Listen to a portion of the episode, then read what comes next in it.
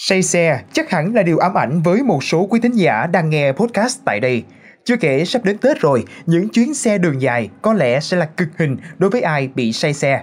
Trong podcast ngày hôm nay chúng ta sẽ cùng nhau tìm hiểu cách làm sao để giảm bớt tình trạng say xe. Mời quý vị thính giả cùng lắng nghe.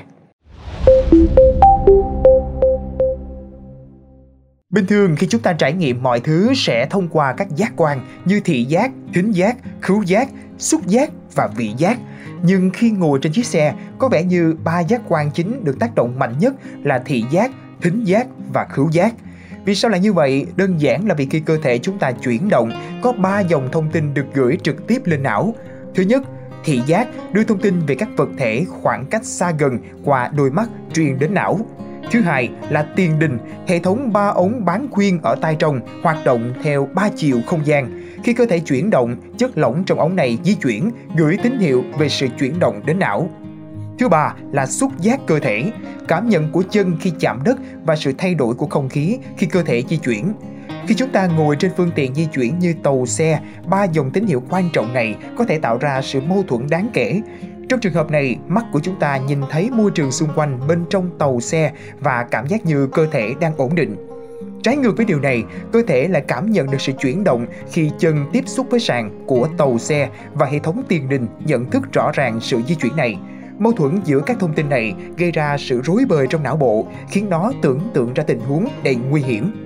Kết quả, cơ thể chúng ta phản ứng bằng những biểu hiện như bồn chồn, lo lắng, tăng tiết mồ hôi, da nhợt nhạt, thở nhanh, buồn nôn và nôn, co thắt đường tiêu hóa, chóng mặt, nhức đầu và nhiều triệu chứng khác, tạo nên một trạng thái không thoải mái và căng thẳng. Bên cạnh đó còn có một số yếu tố cũng làm tăng nguy cơ say tàu xe như không gian kính, mùi khói thuốc, mùi xăng dầu xe. Người bị bệnh đau nửa đầu, bị hội chứng tiền đình, phụ nữ có thai hoặc đang dùng thuốc tránh thai, trẻ em từ 5 đến 12 tuổi và phụ nữ có nguy cơ cao bị say xe. Thế nhưng đừng quá lo lắng, để giảm thiểu cảm giác say tàu xe, chúng ta có thể thực hiện một số biện pháp đơn giản như sau. Tránh ăn quá no hoặc đói quá, thay vào đó ăn nhẹ và chọn những thực phẩm dễ tiêu hóa như trái cây, cam quýt, bánh quy, bánh mì, trái cây khô hoặc là hạt ngũ cốc có thể giúp giảm cảm giác say tàu xe.